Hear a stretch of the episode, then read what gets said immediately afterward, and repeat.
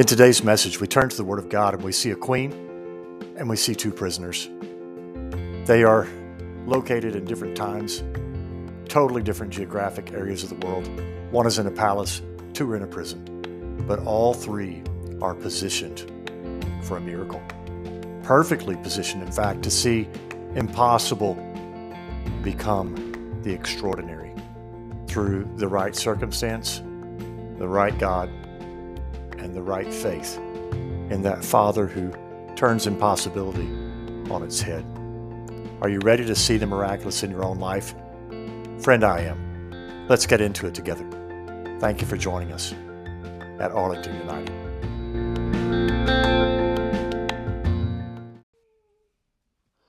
So we turn to Esther chapter 4, and we find in verse 13, Esther 4 13, there's this guy who's a guard, and his name is Mordecai. The setting is we're in the Persian Empire, probably around 400 or so years before the birth of Jesus. So this is about 100 years before Alexander the Great. And here's Mordecai. He commanded to answer Esther, so he sends a messenger back. He says, Think not with yourself that you will escape in the king's house more than all the Jews. For if you altogether hold your peace at this time, then there will come enlargement and deliverance that will arise to the Jews from another place, but thou and thy father's house will be destroyed. And who knows whether you come to the kingdom for such a time as this? Esther bade them return to Mordecai this answer Go, gather all the Jews which are present in Shushan, and fast for me.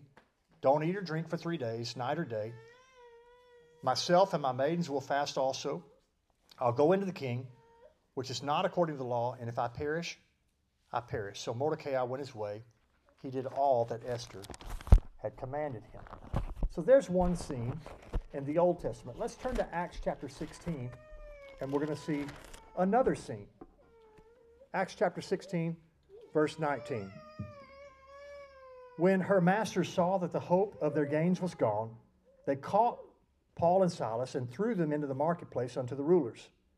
They brought them to the magistrates, saying, These men, being Jews, do exceedingly trouble our city, and teach customs which are not lawful for us to receive, neither to observe, being Romans.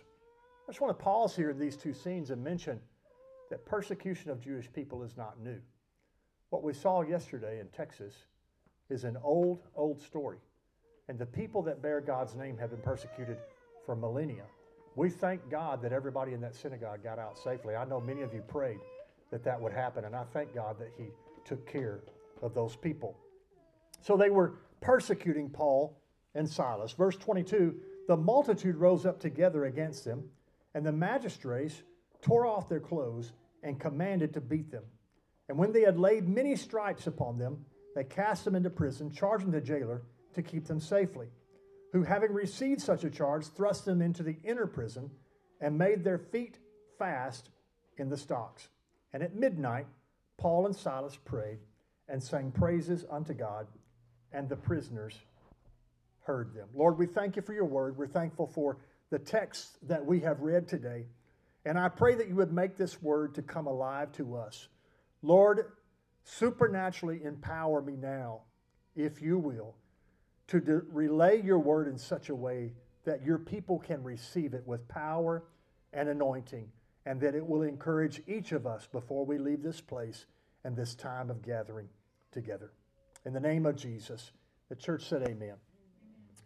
Three people from today's text, and they appear to be in vastly different circumstances. They're separated by about four or five hundred years of time, separated by a thousand or fifteen hundred miles. And there's a queen, and she's lounging in luxury on a divan in Susa. She's got everything her heart could possibly desire. Mary, this queen, she says it, it happens. All she's got to do is snap her fingers. That'd be nice for a day or two, wouldn't it? Five star spa, getaway day. Esther had it all. Her life was a five star spa.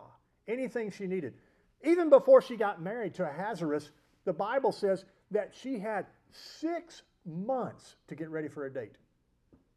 Candace, I mean, how perfect could you be if you had six months to go out with Scott for Valentine's Day? That's all you had to do is go to the spa and stay there for six months. I mean, she had a life of luxury. And she's, she's sitting there, and her every need, her every desire is being attended to by this staff. Then you've got two apostles, and they're crouching, they're, they're beaten, and they're bruised, and they're bloodied. They're half naked, shivering from the cold, and their feet are bound in the stocks. What a contrast. How, how different can it be? Paul and Silas are in the inner prison, and their feet are in the stocks. They've just had, they've been beaten within, if you will, an inch of their life. And here's this lady on a couch, and she's got everything she could possibly want. But in fact, they've got more in common than you would think. Because all three of these people are hated by evil powers. And those evil powers have found human agents that will attack these people that are bearing the covenant and the name of God. In the Old Testament, Esther was a queen, but she was a Jewish person first, which meant that she worshiped one God. His name was Yahweh, and he was the God of all heaven. And she was hated by Haman for it. But Haman wasn't the start of that hatred, Satan was the start of that hatred. Hatred of the people of God is an evil that people take on and participate in, but they don't originate it. Hatred of the people of God comes from the devil himself. And Paul and Silas, for preaching the gospel of this Jewish Lord and Messiah named Jesus, were bound and beaten in prison by these wicked men who really thought that they were, you know, they were mad because they, they had this little scheme going where they had a, a sorcery thing going on. They were charging people all this money to, to, to, to talk to this young lady who had this so called spiritual gift that was probably empowered by demonic power. And yet they thought they were protecting their business, but what really was happening was these evil spirits were attacking the people of God. I want to make a statement right now that, that, that I hope you won't think is too spooky and too strange. But not everything in your life happens for the reason that most people think it happens. Sometimes you fall under attack just because you stand for the God that is the God of eternity rather than the God of this world. Sometimes, now, you know, not every flat tire is spiritual. Not every negative review at work has to do with demonic attack. Sometimes you may have just done a bad job. But every now and then, there is a time when you're attacked unfairly. And that's what happened to Esther. That's what happened to Paul. It's what happened to Silas. Don't forget in these moments, it's not about you, it's about whom you serve. And Rebecca, if it's not about you, you don't have to handle it. If you're attacked because of the name of Jesus, the name of Jesus will defend you. If you're attacked because of the Lord, the Lord will defend you. They're in a tough spot. Can anybody, can anybody relate to being in a tough spot? Has anybody ever had circumstances that were against you? The real truth, the real truth is that Paul, Silas, and Esther were all positioned for a miracle. They were positioned for a miracle. They were positioned for a miracle. There are three elements of being positioned for a miracle, and number one is the right circumstance. Now, when you talk about the right circumstance, having somebody try to have genocide doesn't seem like the right circumstance, like Haman was doing. Having somebody beat you and place you in prison doesn't seem the right circumstance. But if you ever thought about it, you can't have a miracle without an impossibility. It is not, everybody wants the testimony, Candace, but nobody wants the diagnosis. Everybody wants the victory, but nobody signs up and says, Yes, I'd like an extra battle today. We all want to testify how we didn't have enough money to pay the bills, and yet there came that $1,000 check in the mail and everything was okay. But who wants to be in red in their bank account and have to call their banker? We all want to be delivered, but who wants to be diagnosed? In order for us to see the miraculous, the Red Sea doesn't part unless you're up against the Red Sea, Scott. To be in the right circumstance means that if you are facing something you cannot handle, then you're in the right circumstance for a miracle. You are positioned for a miracle. If your lawn needs cutting and your lawnmower's full of gas and you have a good, strong back and two legs, don't stand out in the middle of your lawn and say, Lord, I need a miracle. You're not positioned for a miracle. You can deal with that. If you've got a $300 bill to MLGW and there's $500 in your account, don't stand there in your front lawn and say, Lord, deliver me from MLGW. That's a stupid prayer. Sorry, it just is. Uh, um, excuse me, ill-informed. Let me use a, a more, a more, a better and nicer term. It's an ill-informed prayer because you can handle that. But if there is something in your life, hear me, hear me. If there's something in your life that you can't handle by yourself, I would urge you to consider whether or not that circumstance is there to show you that God has the ability to deal with things that you and I can't deal with. If your lawyer can handle it, you're not in a position for a miracle. If your doctor can give you a Z-Pak and it'll go away, you're not in position for a miracle. If your banker can give you a loan and get you out of the situation, you're not in a position for a miracle. If you can talk to a counselor and the counselor can find you a way out of it, you're not in a position for a miracle. But if you're facing something that humans can't help you with and that you don't have the power to overturn and you don't have the ability or the knowledge or the wisdom to deal with, you are in a position for the miraculous. You need the right circumstance. And for a Christian, the right circumstance for a miracle is an impossible situation. Because my God, Scott King, eats impossible for breakfast. My God makes impossible impossible. My God makes impossible disappear. My God makes impossible go away because I serve a God who rolled a stone away and walked out on the third day. I serve a God who ascended into the heavens and he is still on high at the right hand of the Father. My God has all authority and all power in the universe. He doesn't acknowledge the impossible except to say it is possible through me. If you're an impossibility today, you're in the right circumstance for a miracle. But everybody faces the impossible. But not everybody has the right God. So everybody gets in the right circumstance for a miracle, but Preston, not everybody's got the right God. Now, I'm not talking about some, having a, a gold statue in your house and bowing down to it and burning incense. But we need to understand as Christians that we can be as susceptible to idolatry as those that have never heard the name of Jesus. And what I mean by that is an idol is anything that you worship or depend on for deliverance more so than God Himself. I'll say that again. Idolatry is what you exalt above Jesus or what you depend on more than Jesus. Some of us, if we're not careful, we can put our education or our abilities or our jobs or our understanding ahead of the deliverance of God Himself. And sometimes when we're up against it, I have to confess sometimes, you know, when I have a need, sometimes my first response is not to say, Lord, I have a need. Sometimes when I have a need, my first response is just say, I'll power through it and I'll work harder and, and I'll do this and I'll do that or I'll, I'll move this around or that around or I'm just going to work hard and I'm going to do this. Let me tell you, if, if, if God help you if you're that way, if you're kind of like me, and it, it, sometimes I'm a little bullheaded in that. My wife would probably just remove that word little and just say, I'm, I'm just bullheaded about that. But she's out there, so I can just say what she would say. But anyway, I, I, you know, the deal is if you're like that, listen to me. Please hear me today because I could probably save you a little bit of trouble from the voice of experience. If you are determined to make it through on your own power, God will put you in a circumstance when you recognize that you're not enough for the situation that you're in. I know there's a meme that goes around, you're enough, you're enough, you're enough. Every time I see it, I want to poke a hole in my phone and say, no, you're not, no, you're not. God is enough. God is enough. And if we have the Lord, if we have the right God, we're in the right position for a miracle. You need the right circumstance. You need the right God. Psalm 2 says, Some trust in chariots and some trust in horses, but we will trust in the name of the Lord our God. Now, what does that mean? You're going to look for a Clydesdale out in your yard and, and ask somebody for a check? No, what it means is some trust in what humans can do. And I thank God for a bank account. I thank God I've got an attorney. I thank God for the sheriff's department. I thank God for, for my home. I thank God for my car. I, I thank God for what I have.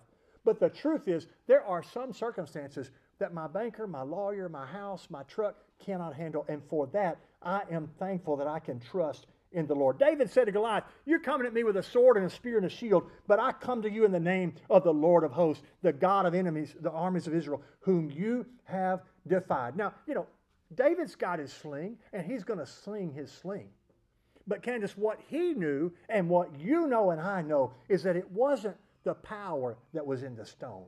It was the power that was in the rock of Jesus Christ. It was the power of God that was behind David. And David understood that. I love it. I love it. I love it. He said, You're coming at me with a sword and a spear.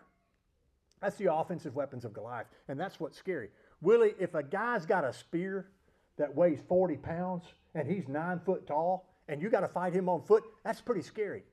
But he didn't just say, You're coming at me with a sword and a spear. Because that's what he could do to David. Listen, Scott, at what the scripture said. You come to me with a sword, a spear, and a shield. David identified the fact that Goliath had defensive weaponry. What is that showing us? That David not only noticed what Goliath could do to him, he noticed the defenses that Goliath had for what David could do to Goliath. I am sick and tired of living a retiring Christianity that sits back and fortifies itself and says, Oh, I hope the devil can't destroy my family. I hope the devil can't destroy our church and our ministry. I hope the devil can't destroy our finances or our health. And I want to say to enemy today, any enemy that would attack our families, any enemy that would attack the church, any enemy that would try to destroy any one of God's precious sheep, I want to say to all those Goliaths, as it were, you may have a sword and you may have a spear, but they're going to be about effective as your shield. Because if you come against us, we're not only going to be safe from you, but you're not going to be safe from the power of God. If the enemy attacks you in your life, remember that you can fight back in the name of Jesus and you can fight back with the power of the Lord. Now, we don't fight as people fight. We don't, we don't fight eye for an eye, tooth for a tooth, flesh and Paul said we don't wrestle against flesh and blood. We wrestle against principalities and powers. Here's what I would advise you to do. If you find out that you have been unfairly attacked in your life and Satan is going around and making your life miserable, I would encourage you to make his life miserable. I would encourage you, if you're attacked, you, you begin to pray prayers like, Lord, I want you to bring down the, the powers that drive adultery and pornography in Arlington. Lord, I want you to, to bring down the powers of racism and division and strife that are in our nation right now. Lord, I, I want you to bring down the powers of self sufficiency that keep people from turning to you. And Lord, I ask you to bring your spirit to Arlington to convict people of their sins and help them to turn to you in salvation and to accept your covenant. Those are the kind of prayers that make Goliath want to get off the battlefield. Those are the types of prayers that damage the enemy. And Christian, you are not powerless. You are not weak. You are not defenseless, but you are strong in the Lord your God. I would to God that during this fast that we have planned, that some of you would determine in your spirit that if you're going to have to be in a battle, that you're going to go ahead and do some damage. That if you're going to have to be in a fight for your life and your family's life, that we may as well be real about it and say, Lord, I have come to the kingdom for such a time as this. I am a person that is filled with Holy Ghost power. I am a person that bears the name of Jesus. And so I'm going to offer hope to somebody. I'm going to offer peace to somebody. I'm going to offer goodness to somebody. It can happen by accident. I, I was talking to one of my friends yesterday, and he said that his wife was celebrating uh, uh, is it fan, uh, uh, anniversary or birthday or something, and they went to um, a, a, Mexican restaurant, which was a little unusual for them because she's not really a fan of that particular type of food. They did it just because they thought they did it because they had a larger table that they could get in, and so the, the larger family could get in there. On the way out the door, they meet these people, and I don't know what it was about Sister Walker, but she just smiled at this lady and they started talking. You know how that is. Well, about 15 minutes later, yes, Scott, you know, you're married to one of those Sister Walker types. And so they start talking and all that. And the next thing you know, that lady says, I'm so glad you stopped me. You, you seem like such a person with a peaceful spirit. And I, I'm paraphrasing here. The bottom line was her mother's 82 years old, and her mother had told her recently, she said, Before I die, I was raised in a Pentecostal church and I want to be baptized in Jesus' name before I die. and the daughter didn't know where to go to get her baptized. And so this little family goes to a Mexican restaurant and they just happen to not, you know, cuss their way out the door and they just happen to not turn over any tables and they just happen to be people filled with the fruit of the Spirit and they just happen to be friendly and start up a conversation. And then these people are due this week. There's a, there's a grandmother, there's the daughter, and then there's the, the granddaughter. They're going to be baptized this week. And guess what? They're, they're going to be baptized up in Dyersburg because that's where the lady works, but then they live here in Arlington. So the Finley Church is asking us to start their Bible study after they're baptized. And so, you know, God just has those kind. What, I'm, what am I saying to you? I'm saying that there are people all over that God's Spirit is dealing with. We don't have to, I mean, it'd be great to have a million dollar marketing campaign. I wish we had a billboard on airline and, and, uh, and on, on Highway 70. And I wish we had, you know, all this. I wish we had a lot of fancy things. We don't have a lot of those things. But I tell you what, we do have the Spirit of the Lord is going up and down the earth and looking for people that are turning to Him. And if we get involved in the spiritual battle, we can make a difference. It's time we stop looking for the escape hatch out of our problems and begin to believe that our God, our God is going to use our situation to do damage to the kingdom of darkness. If I could just be a little personal here, I would, I would say if I had a window on Hell's strategy room today, I would imagine that it was an horrific mistake to allow illness to come against Anna Bledsoe.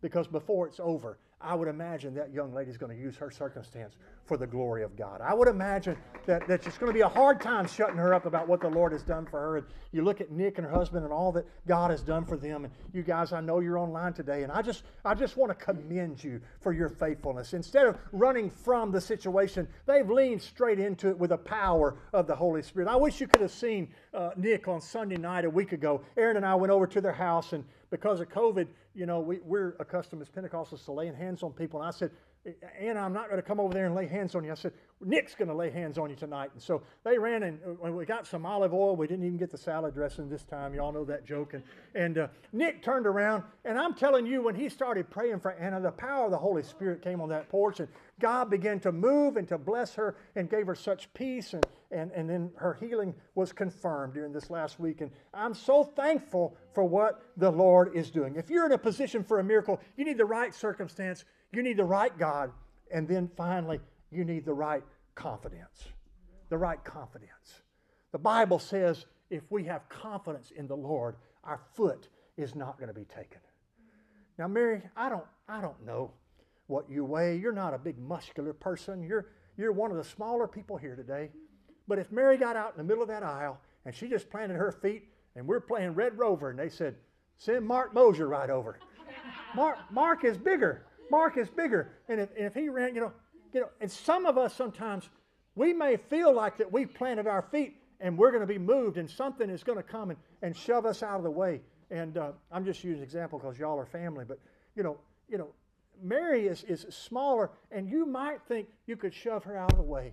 But I'm going to tell you what, the smallest, hear me now, the smallest Christian, the most, the, the, the newest Christian, somebody that that you might think in spiritual stature is, is as small as Sister Mary is physically.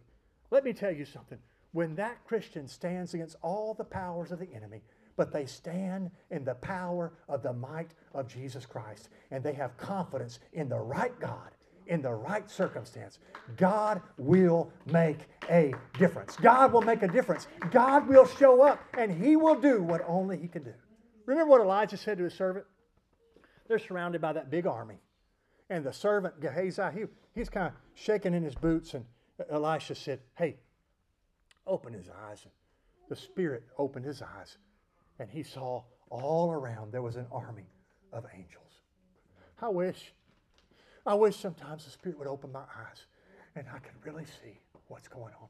I wish the Spirit could open your eyes and you could really see what's going on. Sometimes when you're, you're driving that truck up to St. Louis, Scott, and you're, you're driving and, and, and, and, and there's accidents perhaps that you're protected from because, you know, Candace may have prayed that day or Preston and Harrison said, Lord, protect dad. Lord, protect my husband. I wish, I wish we could see what the Lord protects us from. I wish in our battles when we're feeling lonely and depressed, and I wish when we were feeling down or if we're sick or there's a family struggle that we're going through, I wish we could see what the Lord does on our behalf because I believe it would cause us to be a Christian that is having confidence. The Bible says Paul was able to preach the kingdom of God with all confidence and without hindrance. Confidence and hindrance, they're inversely proportional. You can be hindered or you can be confident. You really can't be both. And sometimes when we focus on all the hindrances that we have, we get our eyes off the confidence that we have in Christ. But I believe that if we would exalt Jesus above our circumstance today, I believe that if we would lift him high above all of our problems, and I believe if we would look unto Jesus as the author and finisher of our faith, that all these hindrances that are around us would begin to dissipate and we would not weigh them heavily against the weight weight of the glory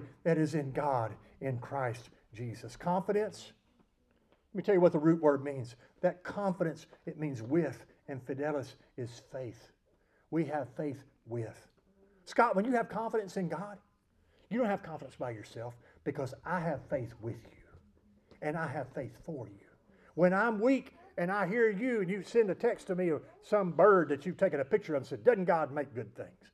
Or you send me one of those star pictures and say, you know, it all happened by accident, didn't it? Ha ha ha. Yeah, I have confidence. I have faith with. Look around you today. I understand there aren't 10,000 people in this room. But I can tell you that a church plant of 10 people would have saved Sodom and Gomorrah because God was willing to save a whole city for a small group of people that were committed to Him. And I'm telling you, you can have faith in God and you're not standing alone. You're standing with a platoon of people that believe in the same God you believe in. They're praying the same prayers that you're praying, and they believe in the same name of Jesus that you planted yourself in. And God is going to take us through. How did Esther respond? Prayer fasting. How did Paul and Silas respond? Prayer, worship. Critical mistake, Brother Mosier.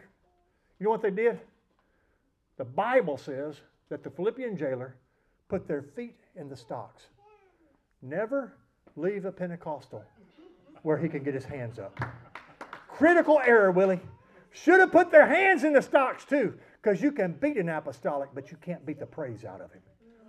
You can put his feet into stocks, but you can't stop him from lifting hands. You can't stop a true Christian. You can't stop a true believer. You can't stop someone who has all the confidence in the God who rules the world. And at midnight, Paul and Silas prayed and they sang praises to God.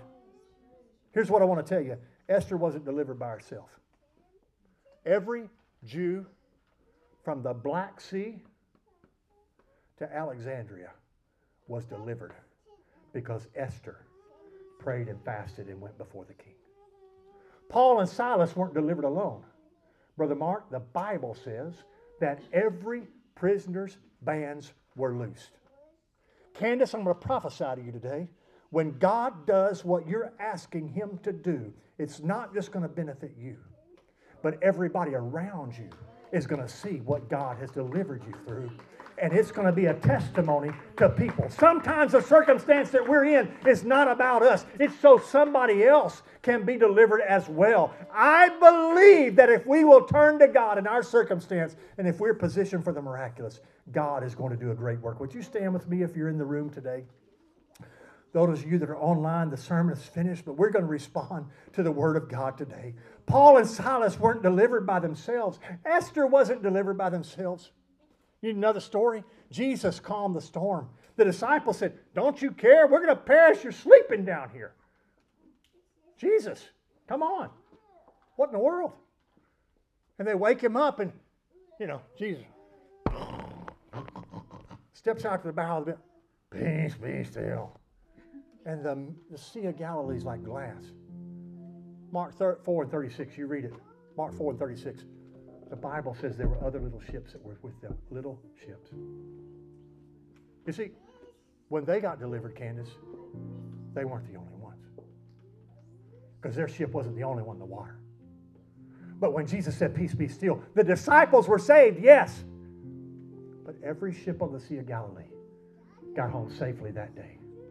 There were no widows in those villages by the seashore that night. No children lost a father that day on the sea because they woke up the right God.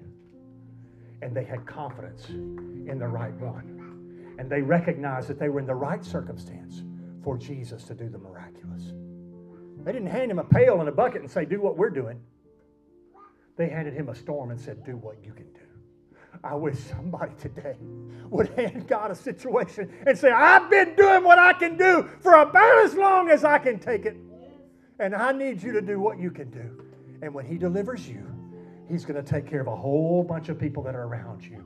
He's going to witness to a whole bunch of people through your life.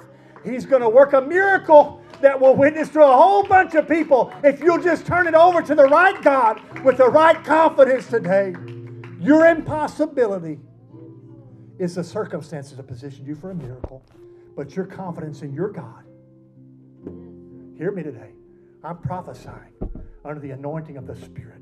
Your confidence in your God is not only going to see you through. Listen to me. Look at me. Your confidence in God is not only going to see you through, but it's going to help someone else to see their way through. Because you're going to show them the Lord in your circumstance, not you. Not your bank account, not your education, not your house, not your car, not your family, not your prowess in your field, but you're going to show them your God.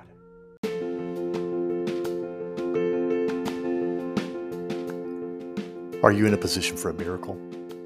Remember, when circumstances seem impossible, that's actually when we're positioned for a miracle. We have an opportunity in those seemingly impossible circumstances to turn to a Father who makes impossible a lie. And if we have that right God in the right circumstance, and we turn to Him with proper faith, He's not only going to deliver us, but He's going to use us as a catalyst to bring deliverance to others. No one gets delivered alone. Could it be that God is using your circumstance to bring freedom to others? Have you thought about that testimony and how God's going to use this circumstance to bring Him glory? God bless you. And thank you for joining us at Arlington United.